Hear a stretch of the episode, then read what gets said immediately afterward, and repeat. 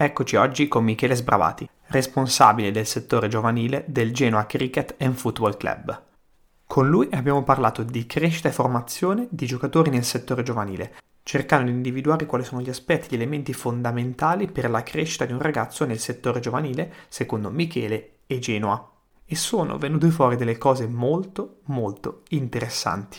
Si parlerà del tipo di calciatore che si vuole formare, degli aspetti di elementi trasversali e verticali da tenere in considerazione nel suo percorso di crescita e delle eccellenze che i giocatori devono mostrare. Ma prima di buttarci in questo bellissimo episodio, andiamo con la nuova sigla.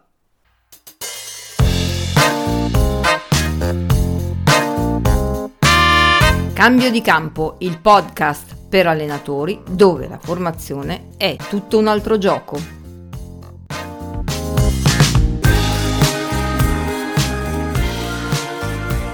Prima di buttarmi dentro, buttarci dentro questa chiacchierata, devo dirti grazie perché eh, ci siamo inseguiti, ma ce l'ho fatta, devo dire, a portarti dopo un po', dopo che ti ho conosciuto ormai due anni fa, eh, sono riuscito a, ad averti qui ai nostri microfoni, ecco, se così si può dire, perché siamo ai microfoni di casa. Quindi grazie davvero del, del tuo tempo, soprattutto so che non ne hai tantissimo in questi momenti. Grazie a voi e niente, a disposizione, insomma, tanto sarà una cosa sicuramente interattiva in modo tale che non sia, che non diventi noiosa, che non diventi prolissa, che non diventi una cosa da professori che, di cui non, non penso di poter avvalermi come ruolo e come titolo. Ma conoscendoti non sarà così e per questo, cioè, di questo sono molto molto sicuro. Allora facciamo così, Andiamo subito su quello che poi era un po' il tema eh, di oggi e per cui ti voglio un po', un po sfruttare, dai, permettimi la parola. Eh, nel senso che vorrei chiederti, secondo te, secondo la tua esperienza e secondo l'ambiente in cui vivi e lavori ogni giorno, se esiste, se si può definire un tipo o modello o qualsiasi come dire, schema di calciatore che in qualche modo si tende a voler formare, cioè qualcosa che nel settore giovanile vedi come un obiettivo a cui vedete come un obiettivo a cui ambire. Allora, eh, certamente eh, tutto parte dagli obiettivi, no? Mm, direi dalla filosofia di un club e poi dagli obiettivi. Eh, in questo caso, generalizzando e non eh, fossilizzandoci sulla, sul genere in particolare, credo che il calcio italiano a livello di settore giovanile nelle due fasi, quello preagonistico e quello agonistico, deve avere in particolare come obiettivo quello di formare dei ragazzi eh, in funzione di due esigenze, le esigenze eh, del calcio italiano in generale e, e, le esigenze del club in particolare, singolo, no? Poi ci sono le filosofie varie nel club, abbiamo degli esempi in tutta Europa in cui giustamente in base anche alla storia del club eh, si possono formare dei ragazzi con un intendimento, con delle basi particolari, vedi, non so, l'Atletico Bilbao mi viene in mente piuttosto che l'Ajax, piuttosto che altri esempi che in passato sono stati anche dei modelli da seguire e, però poi fondamentalmente la, concre- la, concretezza ti porta a dire siamo un club professionistico, dobbiamo formare dei calciatori per il calcio professionistico. In tutto questo percorso, soprattutto partendo dall'attività di base, non si può dimenticare che poi alla fine eh, non tutti riescono ad arrivare a coronare il loro sogno di fare del calcio la loro professione, perché altrimenti sarebbe troppo facile. E quindi personalmente a me fa piacere eh, parafrasare un po' quello che è il, ehm, il percorso scolastico di un ragazzo no? in tenera età, in età infantile e poi in età adolescenziale, cioè uno sceglie di fare una scuola, che ne so, faccio 5 anni di geometri, 5 anni di ragioniere per fare il geometro ragioniere, faccio l'alberghiero per fare, che ne so, lo chef, il cuoco, il cameriere. Quindi quando uno entra nel, in un settore giovanile agonistico viene scelto attraverso selezione o tutto, ha la speranza di poter fare del calcio la propria professione. Dicevo prima che non tutti riescono, allora a questo punto gli obiettivi sono sì quello di formare un calciatore in tutto quello che può essere il suo bagaglio, la completezza del suo bagaglio, però al tempo stesso pensare anche al fatto che il ragazzo eh, possa non farcela, di conseguenza E l'obiettivo cos'è? Non, non ce l'ha fatta, non, non, abbiamo creato un calciatore professionista perché non aveva le qualità per, per diventarlo, però almeno abbiamo creato un ragazzo, un ragazzo cognitivo, un ragazzo comunque preparato ad affrontare la vita in tutte le sue forme, anche nelle forme di, di equilibrio tra esaltazione e delusione, no? e di conseguenza il fatto che poi alla fine, eh, e scusami se parto da, da, chi potrebbe non farcela, perché sarebbe troppo facile dire noi abbiamo creato, abbiamo formato, abbiamo un determinato numero di giocatori, ma il maggior numero sono i ragazzi che magari non c'erano fatta, che si sono poi inseriti nel calcio dilettantistico o addirittura nel mondo del lavoro. Allora a quel punto lì è importante quando li rincontri dopo qualche anno poter avere la soddisfazione di essere ricordati come tecnici, come dirigenti, come persone che hanno contribuito al loro percorso di crescita morale, psicologico, relazionale, cognitivo e non solo per il fatto che così si portano dietro la delusione di non esserci riusciti. Questa è una piccola premessa perché ripeto, è troppo facile poi giudicare solo il, il risultato finale positivo e completo. Invece dobbiamo mantenere anche questa responsabilità di, di, poter riconoscere il fatto che molti di loro magari non ce la fanno no? a vivere di calcio a diventare dei calciatori professionisti e quindi nel nostro percorso di crescita e di formazione dobbiamo tener conto anche di questo fatto. Se non soprattutto, visto che poi numericamente alla fine no? saranno una maggior parte questi, tipi, questi ragazzi qui. Non è, non è, una cosa negativa, no? Assolutamente, è semplicemente un dato di fatto.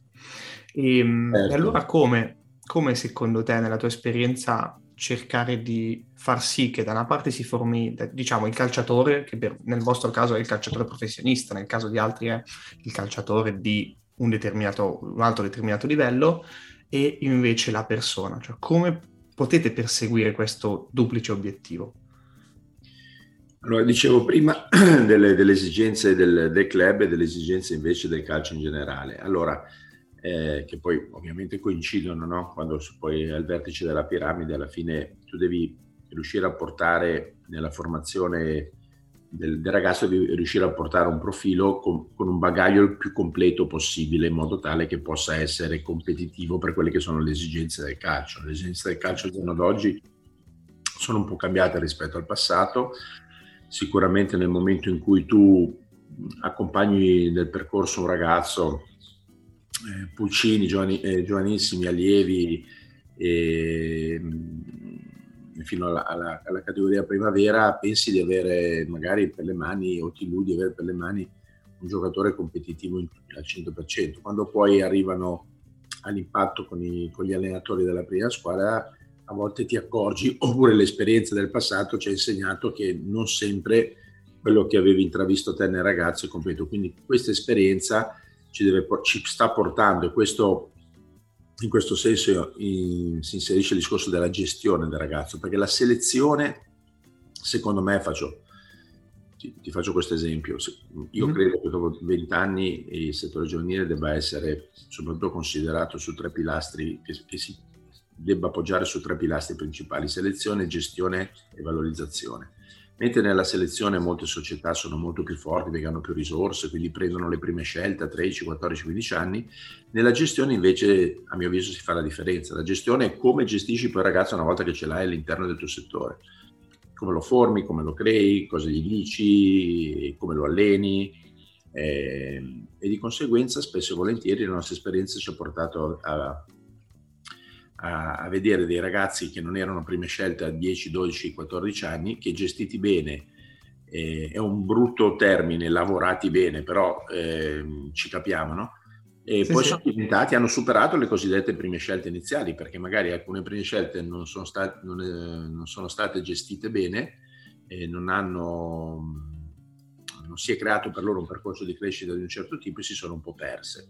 Da qui il fatto di, avere, di vedere dei, potenziali talenti che non ce l'hanno fatta ed altri invece meno talentuosi che invece sono riusciti ad arrivare in alto. Quindi la gestione è determinante. All'interno di questa gestione noi dobbiamo cercare di creare un giocatore andando direttamente eh, al 2020, diciamo così, agli anni nostri, un giocatore a nostro avviso riconoscente. Fino a qualche anno fa si parlava di giocatore pensante, no? paradossalmente quasi tardi, cioè quasi, è quasi superato il giocatore pensante. Il giocatore pensante magari, che per l'amor del cielo è ancora attualissimo, però eh, preferiamo magari parlare di, di, giocatori riconoscenti in modo tale che una volta che si è intravisto, si sono intraviste delle qualità, no? per esempio il rapporto corpo-palla piuttosto che il rapporto eh, capacità di, di, leggere situazioni, soprattutto aspetti cognitivi sono mhm. determinati mm-hmm. ed è quello su cui lavoriamo soprattutto nell'attività di base attraverso dei professionisti che effettivamente sono stati dei valori aggiunti come il professor Calicaris e altri. Questo calciatore riconoscente deve essere formato attraverso eh, sedute in cui il ragazzo possa riconoscere quello che poi succede in campo e, e mettere le sue qualità eh, che, che, nel percorso poi miglioreranno dal punto di vista coordinativo, tecnico, tattico, in funzione di quello che è una partita di calcio, di quello che è un confronto con un avversario, di quello che è una prestazione individuale sua in rapporto, ripeto, alle, alle dinamiche di una partita e non eh, solo a quello che è sua, eh, il suo individualismo, la sua capacità di, di giocare con la palla. Un conto è saper giocare con la palla, un conto è saper giocare a calcio. Questo noi dobbiamo essere molto bravi a riconoscerlo e ad avere pazienza ed equilibrio nel giudicarlo e questo è un aspetto della gestione determinante, pazienza ed equilibrio nel momento in cui tu non riconosci solo il giocatore precoce che ti fa vincere le partite a 13-14 anni. Io ti butto degli esempi spot che, che cercano, in cui cerco di far capire il concetto, perché poi all'interno di un percorso sai quante ce n'è di cose, potremmo stare qui delle ore, però eh, è necessario che dirigenti, responsabile tecnico, coordinatore, come lo vogliamo chiamare, e allenatori ragionino in quel senso.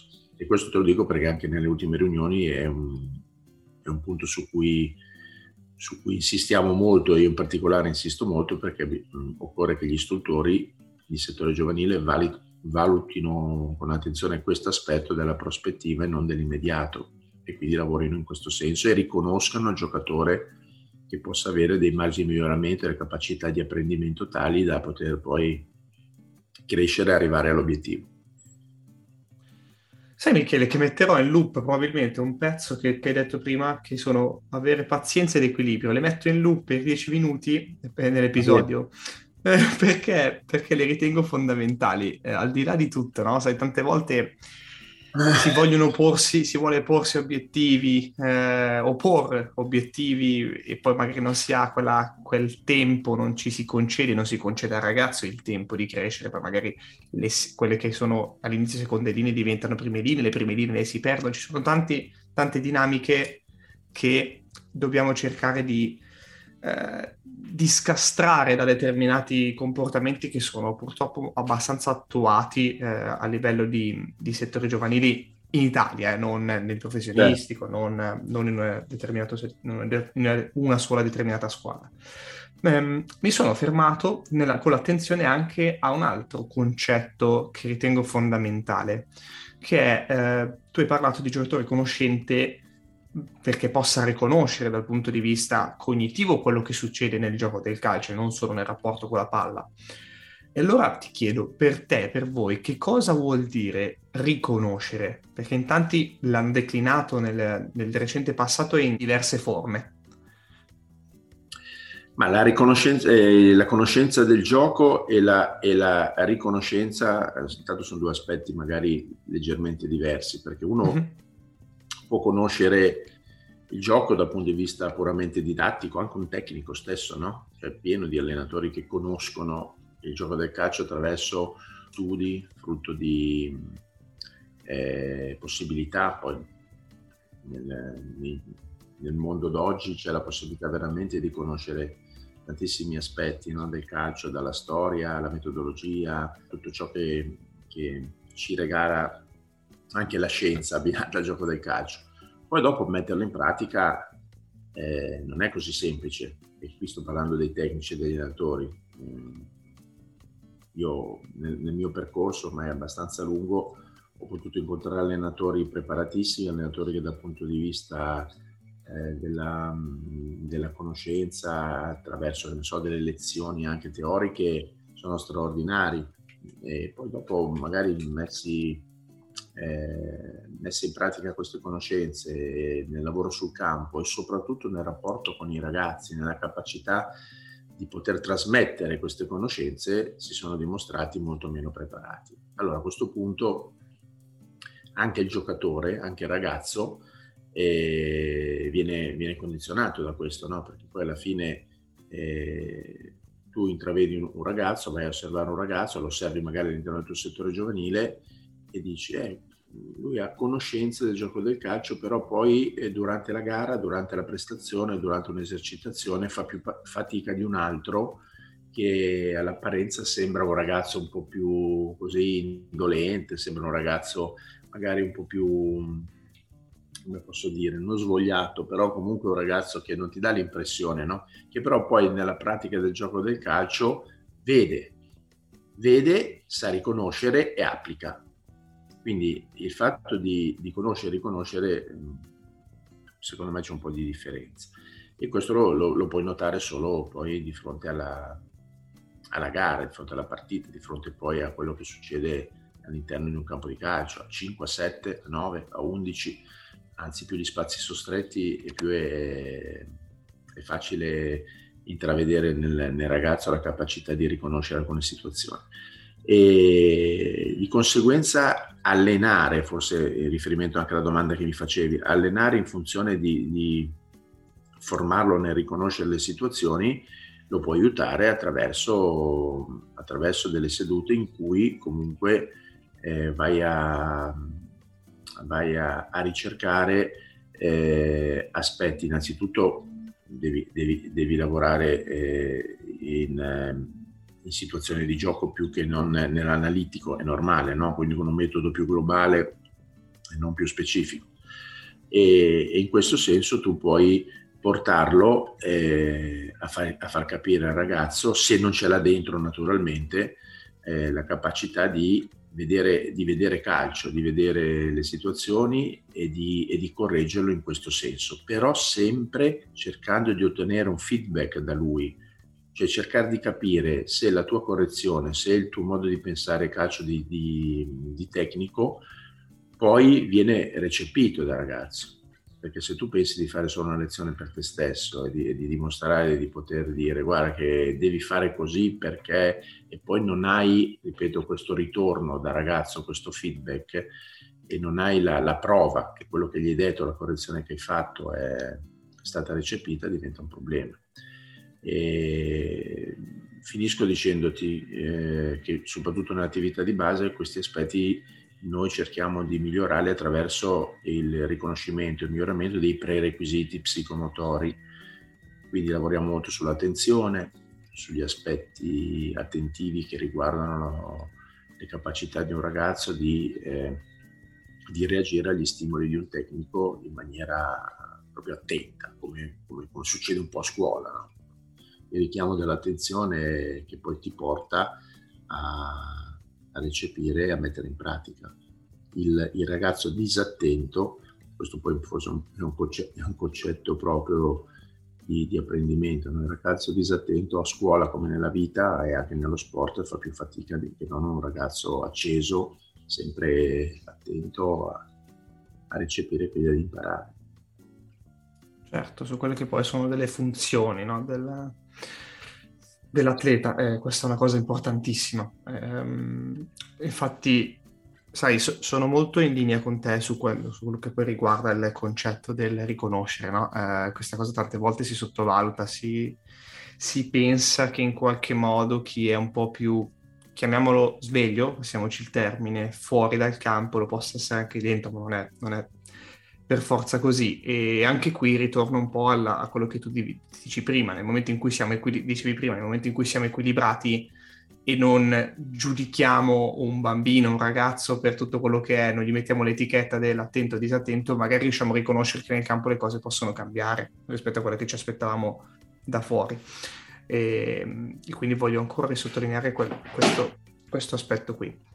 E, secondo te Michele, esiste qualche, ehm, qualche punto, qualche elemento, qualche caratteristica che da questo punto di vista, da questi punti di vista, è imprescindibile per, cre- per cercare di formare un giocatore che abbia questa grande capacità di conoscere e riconoscere nel gioco del calcio? Allora, nel momento in cui noi notiamo un ragazzo o, o, nella fase della scelta iniziale, quando ancora non fa parte del nostro gruppo, quindi nella selezione, oppure nel, nel, nel momento in cui lo abbiamo nei nostri gruppi, eh, noi sottolineiamo tanto, cerchiamo di far capire il più possibile agli allenatori di individuare delle eccellenze nel ragazzo, no? o delle capacità particolari del ragazzo che sono individuabili immediatamente. No? E non necessariamente queste devono essere per forza la, la capacità tecnica, che comunque certo. è un requisito determinante, no? perché poi alla fine se vai a vedere un ragazzo tutte le volte che prende la palla la perde o rimbalza come se fosse contro un muro invece che contro un piede morbido piuttosto che una parte del corpo, è sicuramente un aspetto un requisito fondamentale in un criterio, diciamo così, di selezione e di giudizio.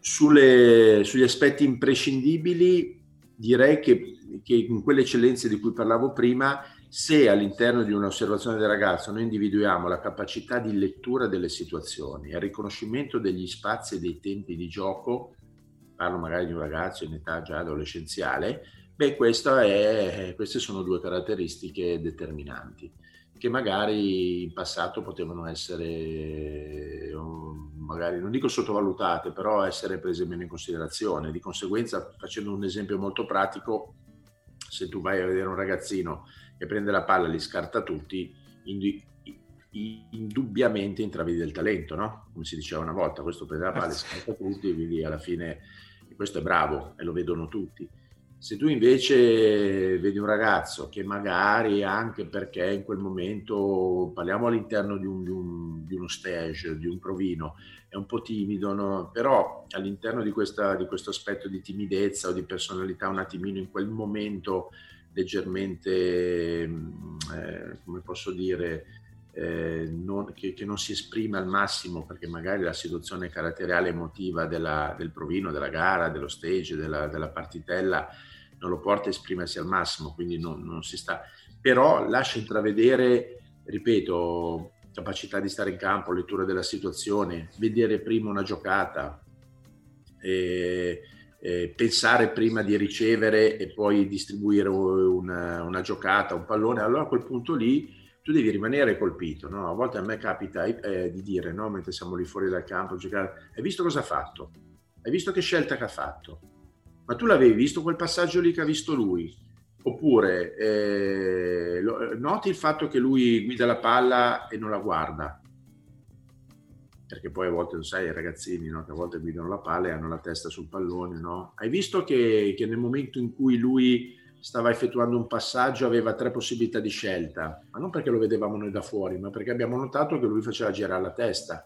Quindi, per esempio, col professor Caligaris nell'attività di base lui lavora molto, eh, insiste molto sugli aspetti oculari no? dell'osservazione del ragazzo in possesso di palla, quindi praticamente a volte, le prime volte, tanti anni fa quando ci siamo conosciuti, quando l'ho visto lavorare la prima volta, lavorava sulla rot- eh, rotazione delle, dei bulbi oculari, no? dicevo ma eh, qualcuno lo guardava e diceva ma cosa fa questo, no? Eh, su, cosa sta facendo, le esercitazioni sono queste, no? e, e l'aspetto della, dell'osservazione di tutto ciò che ti circonda all'interno di una partita di calcio ti porta poi anche a essere più facilitato nella riconoscenza del gioco. E quindi questo per esempio è un aspetto importante. Quindi io non so se sono stato chiaro, però ho fatto degli esempi di riconoscimento di alcune eccellenze che noi dobbiamo intravedere nel ragazzo. Perché certo. se tu guardi un ragazzo, provi un ragazzo e noti che ha tante piccole qualità ma nessuna eccellenza, dici ma sì, c'è da lavorare. Se tu invece intravedi un ragazzo con grandi lacune, però per esempio con due eccellenze, che potrebbero essere una, quelle, quell'aspetto che ti ho detto prima, cioè la capacità di lettura delle situazioni, un'altra che può essere, che ne so, un aspetto anche fisico-atletico, una particolare velocità di base, no? piuttosto che un, una capacità di, di andare a, parliamo di un gesto tecnico, non so, capacità di, di, di, saltare di testa in maniera produttiva, magari in, con un terzo tempo naturale. Quindi dici, ho già visto due cose di un giocatore, di un piccolo giocatore di calcio, sulle altre possiamo lavorare. Però il riconoscimento di una, due, tre eccellenze, secondo me de- devo, deve far sì che in un osservatore le antenne si raddrizzino, capito? In senso positivo. Sì, sì, sì, sì, certo, certo. E secondo te, Michele, al netto di quelle eccellenze che chiamiamole magari sono anche un filo congenite, no? Quindi una capacità fisica sì. determinata, cioè per la velocità, sì, esatto.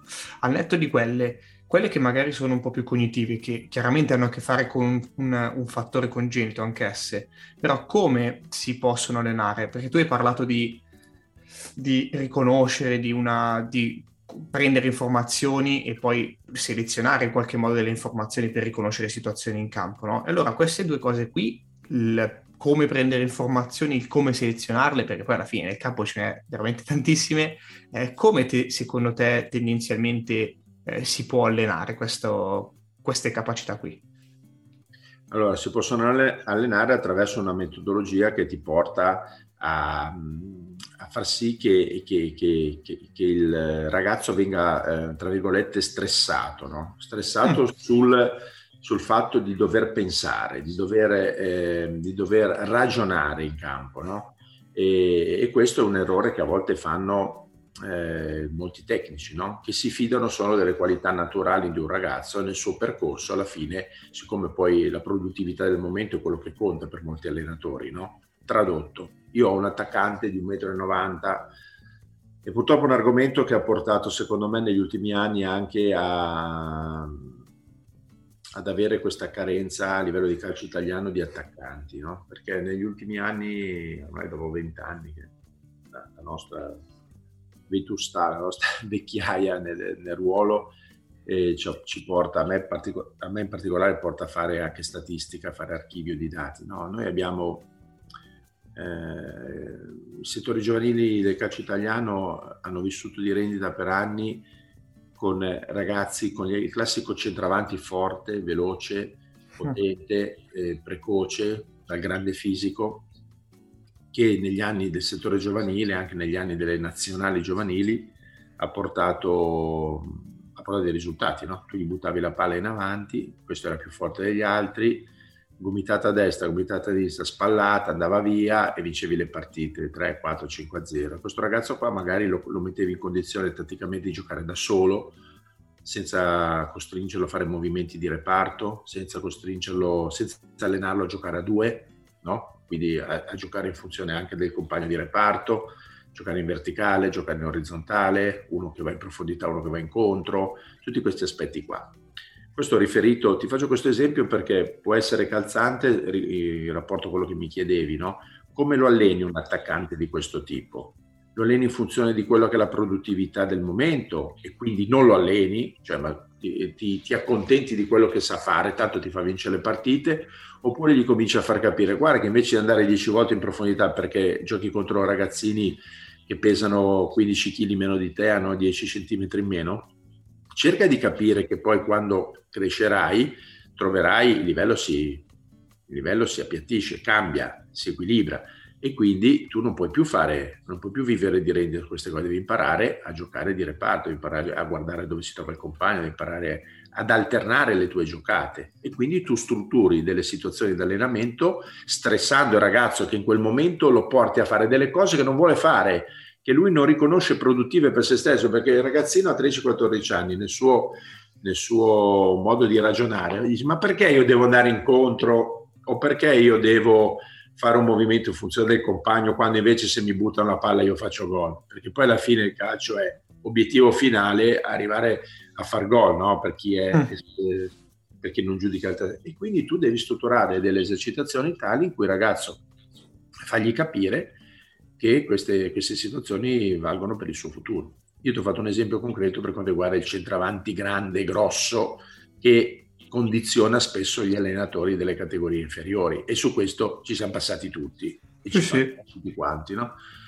Al tempo stesso, ehm, ehm, ragionando su altri ruoli, su altri tipi di giocatore, il concetto è comunque questo, quello di eh, strutturare degli elementi tali, d'accordo con il, ovviamente con il responsabile, perché se poi tu hai un obiettivo come società e un responsabile che invece ti induce a dire o ti giudica solo per il risultato, tu allenatore eh, dici ma sta a sentire, ma se io poi domenica io lavoro tutta la settimana per migliorare il giocatore, faccio delle esercitazioni che esulano da quello che è la concretezza e la produttività del momento e poi perdo la partita, sto responsabile, viene lì e mi dice non ho notato miglioramenti dei ragazzi però hai vinto la partita ed è contento e allora anche l'allenatore viene condizionato.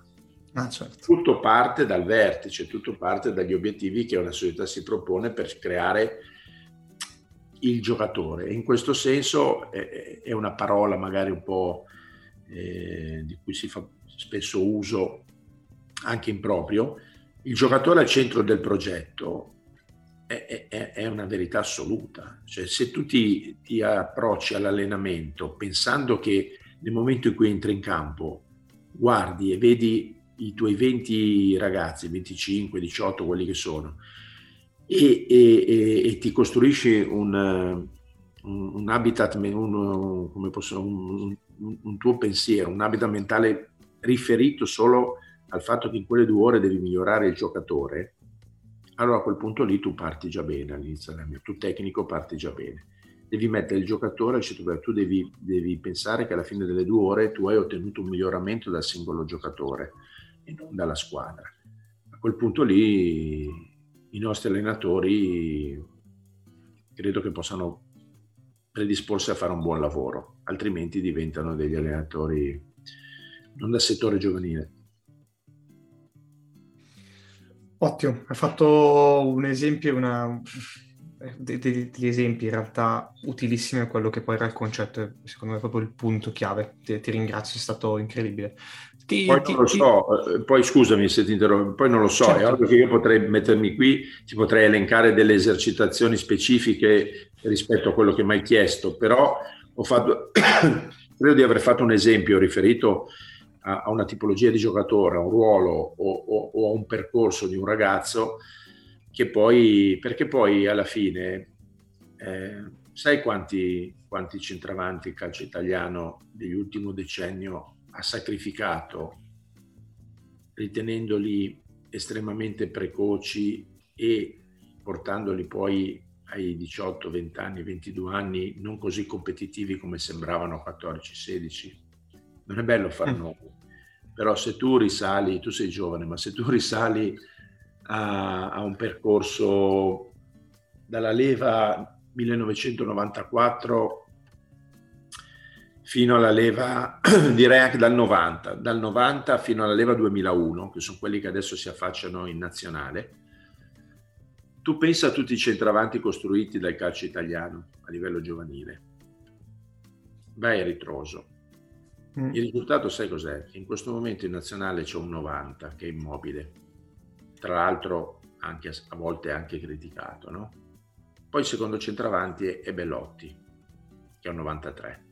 Dal 93 al 2001 tu pensa a quanti, calcio, a quanti giovani, tu vai a, a, ritroso a seguire la nostra nazionale giovanile, quanti, calcio, quanti, gio, quanti giovani centravanti dal 90 al 2001 sono 12 anni, eh?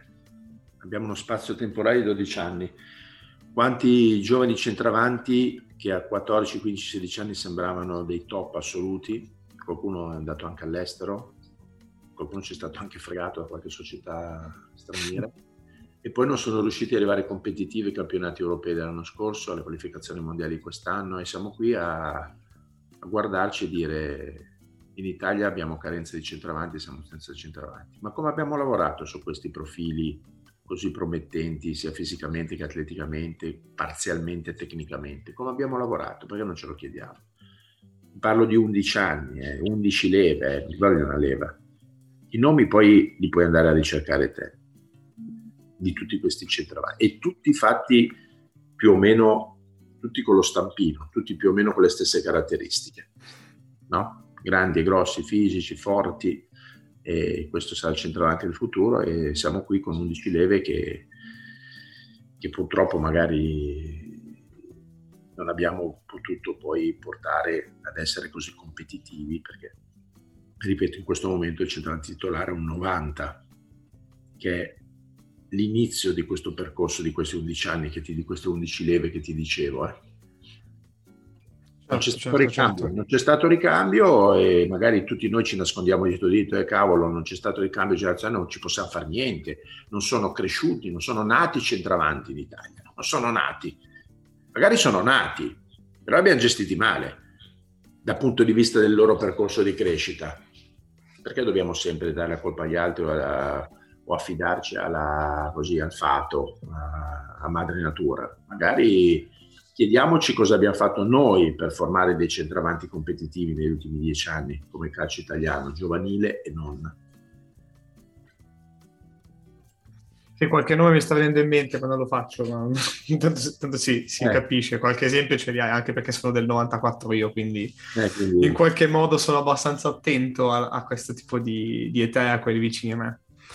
È vero, hai ragione. Eh, è un punto che potrebbe far riflettere in tanti, non solo tra, tra professionisti, ma anche nel calcio di base, perché è tutto, secondo me, una catena che una catena di risorse anche. No, se no ci nascondiamo, no? Se no ci nascondiamo. Io sento, certo. no, in televisione sento cronisti, opinionisti, tutti, eh, sai, abbiamo un buco generazionale. No?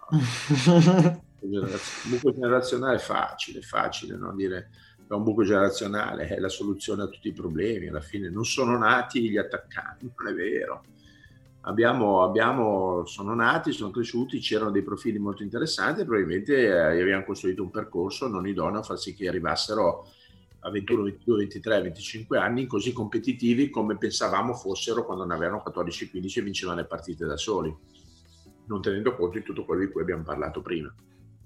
Certo, certo, assolutamente.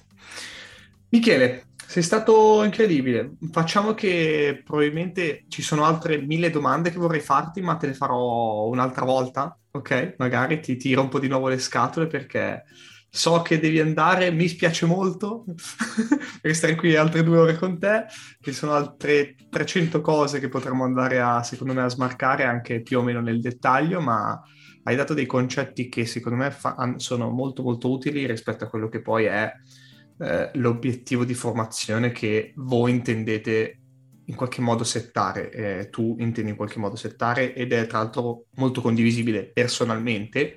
Sono curioso di sentire chi magari eh, vive altre realtà se riconosce qualcosa di, eh, che sta già facendo o che riconosce qualcosa che non sta facendo e che magari potrebbe, vorrebbe implementare. E grazie, grazie davvero. Sì. Sì, no, io concluderei magari dandoti un altro spunto che è quello che sì. noi non abbiamo magari, non siamo qui a rivendicare il fatto che negli ultimi tempi tanti giocatori del settore giovanile del Genoa sono arrivati alla prima squadra. Non, non, più tardi di una settimana fa a Empoli avevamo sette giocatori in campo del settore giovanile. Noi siamo credo tra le prime cinque, se la quarta in Europa come numero di giocatori del settore giovanile impiegati in prima squadra. Lascia stare che la contingenza, la classifica, le esigenze, però è già è un trend che, che, avviene da un po' di anni.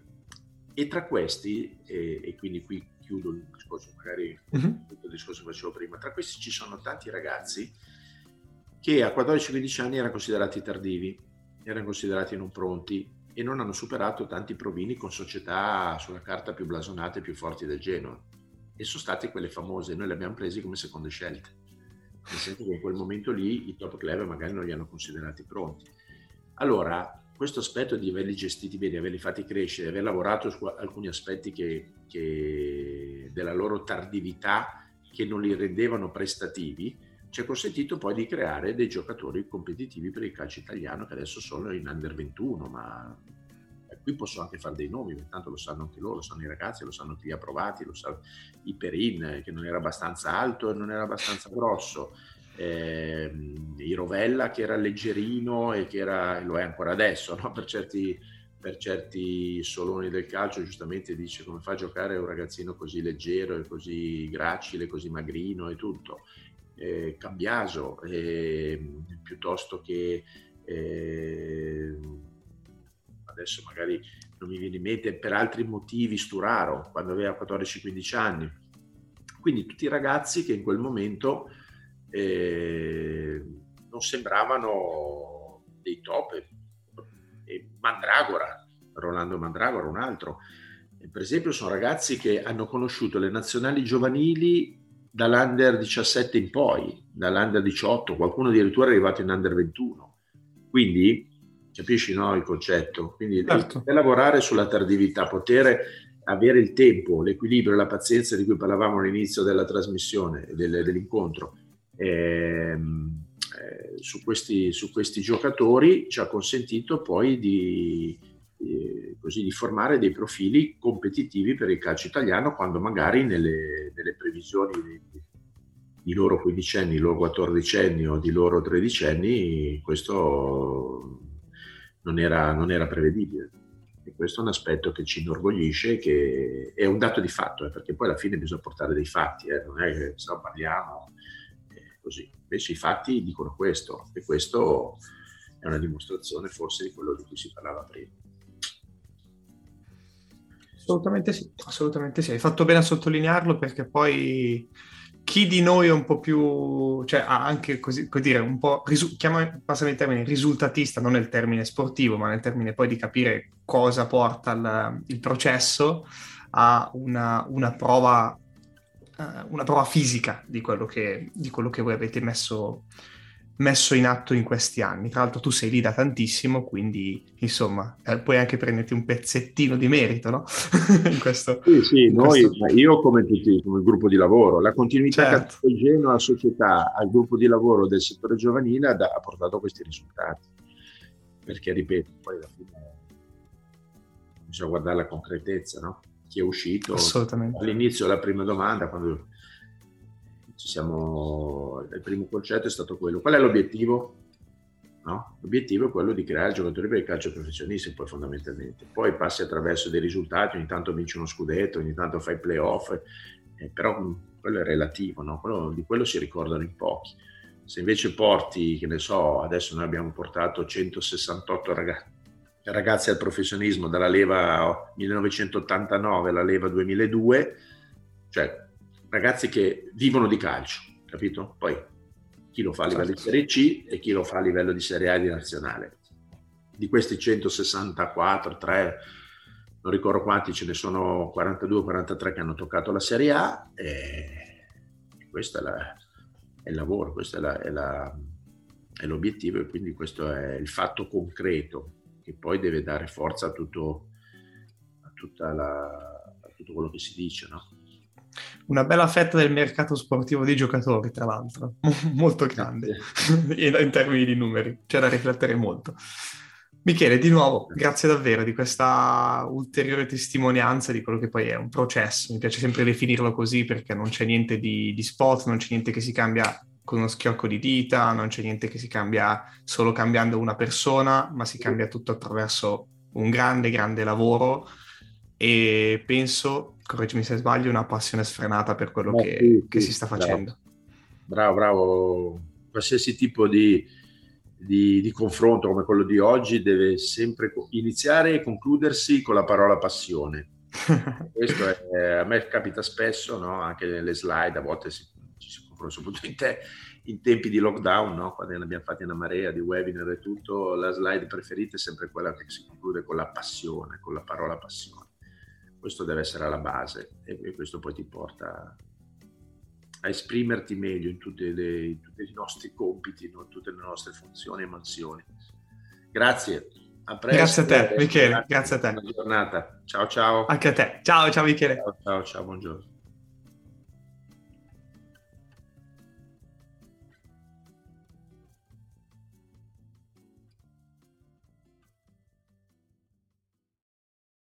Se l'episodio ti è piaciuto, iscriviti al podcast per rimanere sempre aggiornato e condividi questo episodio con qualcuno che pensi possa essere interessato. Noi ci sentiamo al prossimo episodio.